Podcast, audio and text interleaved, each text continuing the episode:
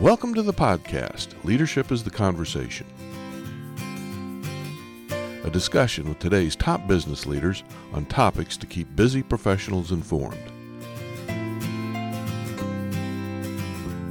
Today we have in the studio Ron Kripe, Tom Meyer, and Tyler Marker, Director of Marketing and Professional Development at Zudan Management Group. And I'm your host, Rick Ainsworth.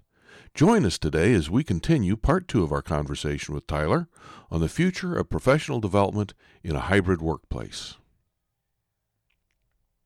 A lot of the information is pointing to a perceived disadvantage for remote workers in accessing development programs as compared to those who are co located in a building. Therefore, Tom and Tyler, I think what they're saying is that to solve this equality problem between the co located and the remote workers is that we should do all training online.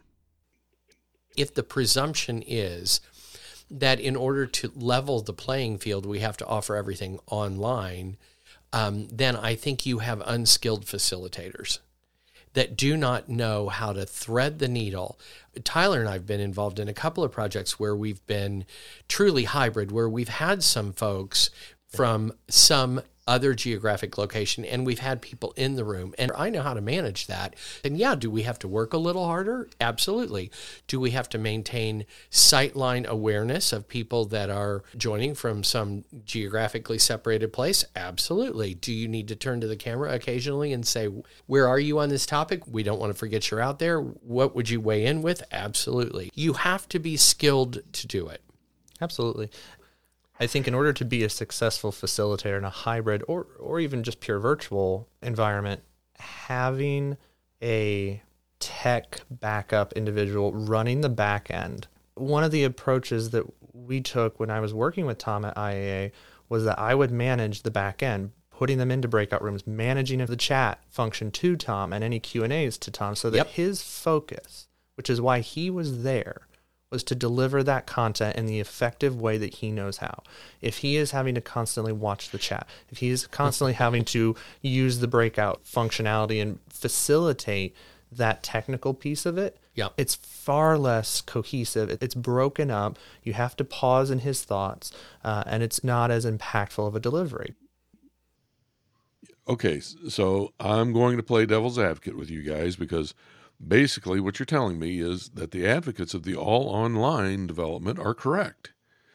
If you do the online correctly and are very intentional about bringing people in and getting them involved, they're going to get that rich experience as if they had been in the room.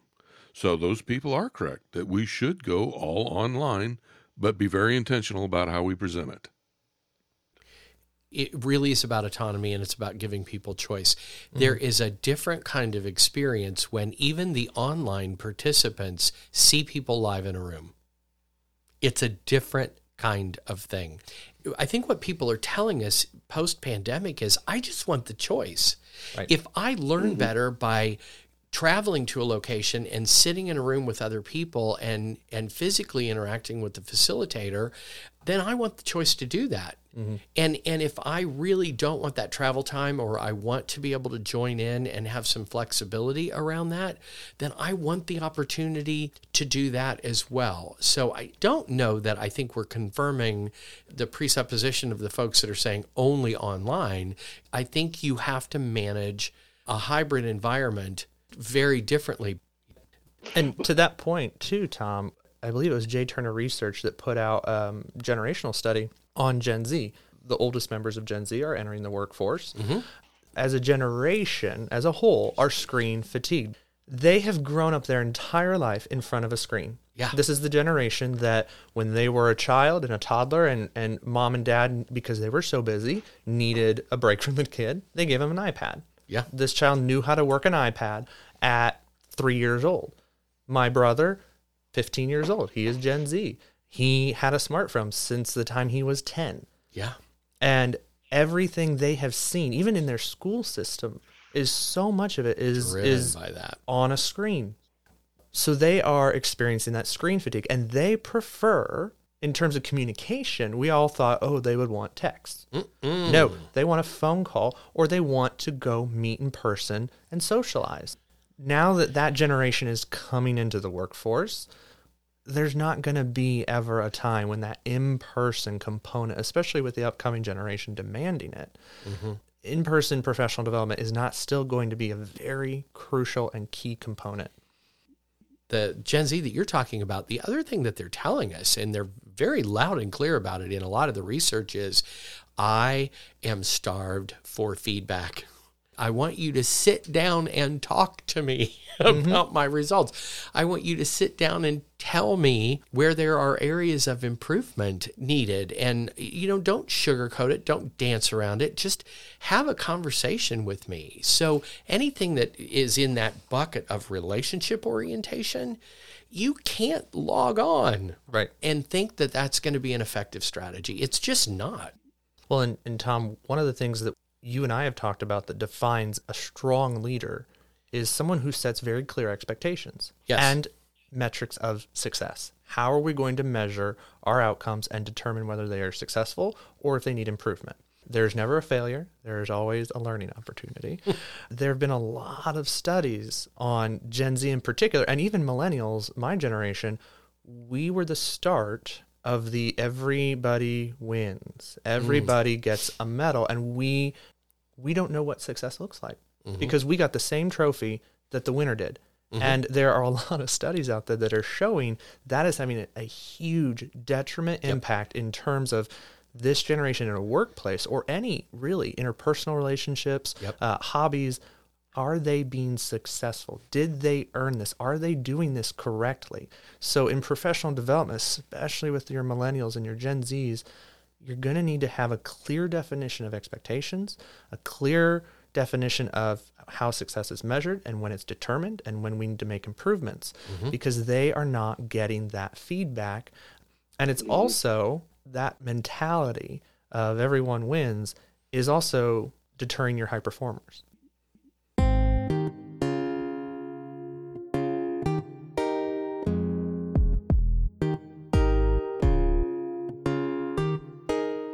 Okay, so what I just heard Tyler say was that people want autonomy and the choice to access their development in a manner that best works for them. And it's really it's that choice that is important to offer. Also, which I think is a huge point, is our younger generations, some who have experienced screen fatigue growing up, are opting for in-person development and asking for that face-to-face feedback on how they are doing at work. So, Tom, what are your thoughts on this? So, any leadership and management development session that hovers into that bucket of relationship orientation and every version of what we do here at Equus is always centered around how do I set expectations for my folks? How do I inspire them to achieve those results? And how do I hold them accountable when they don't? Mhm. All relationship conversations Right. because most of the influence that we have is through the relationship it's not necessarily through the title i mean y- yes you can have you can have impact through the title but it's not the best way to do it No, it's not respected. You have to add the respect to that title. And Tom, um, as the intro said here, I've recently started my role with Zudan Management Group. Uh, based out of Indianapolis. here. Congratulations. Thank you. Thank you. As their director of marketing and now uh, professional development as well. I was very conscious in coming to you, Tom, about this is a new arena for me. This is this is a new role, a new company, completely new culture.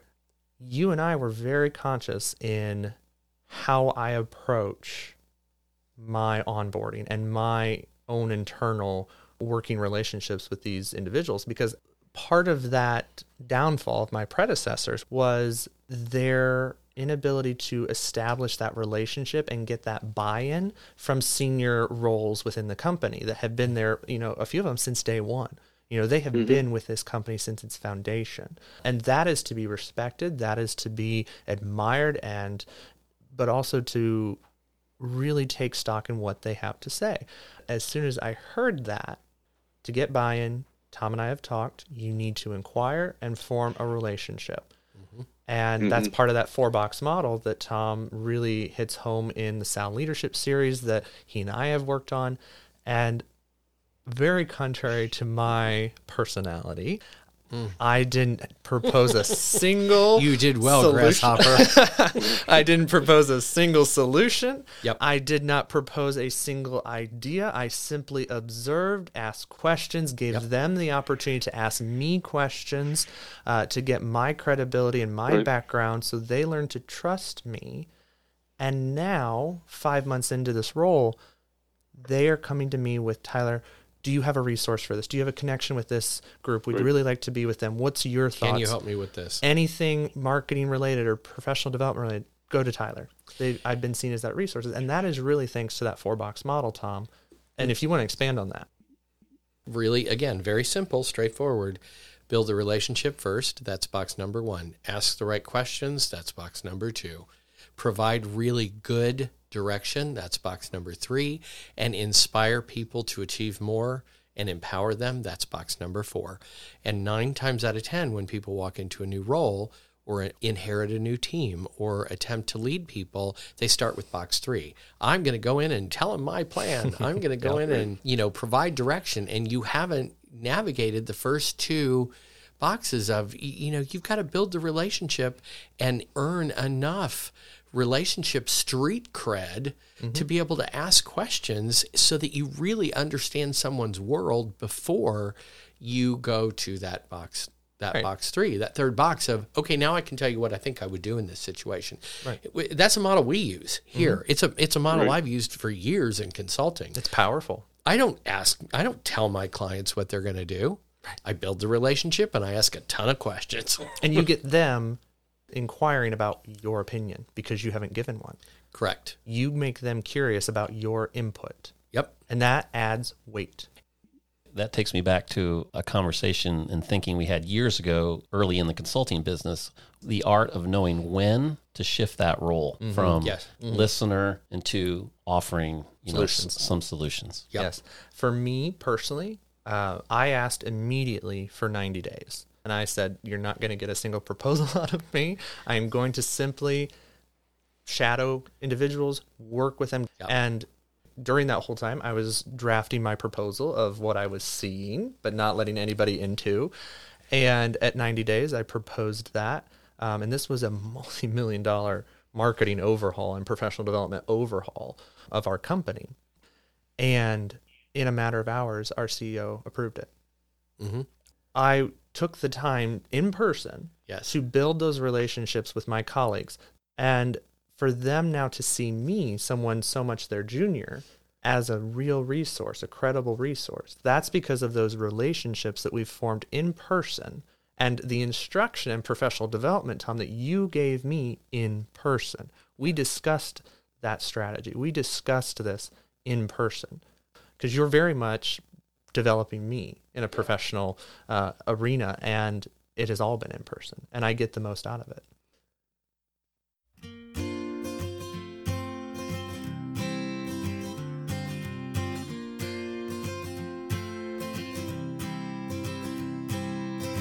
Thank you, Tyler, Tom, Ron, for another interesting discussion. Please visit us at our website, www.equusconsulting.com, to learn more and to leave your comments about today's discussion. Join us next time for our third and final episode in this series with Tyler Marker of Zudan Management Group.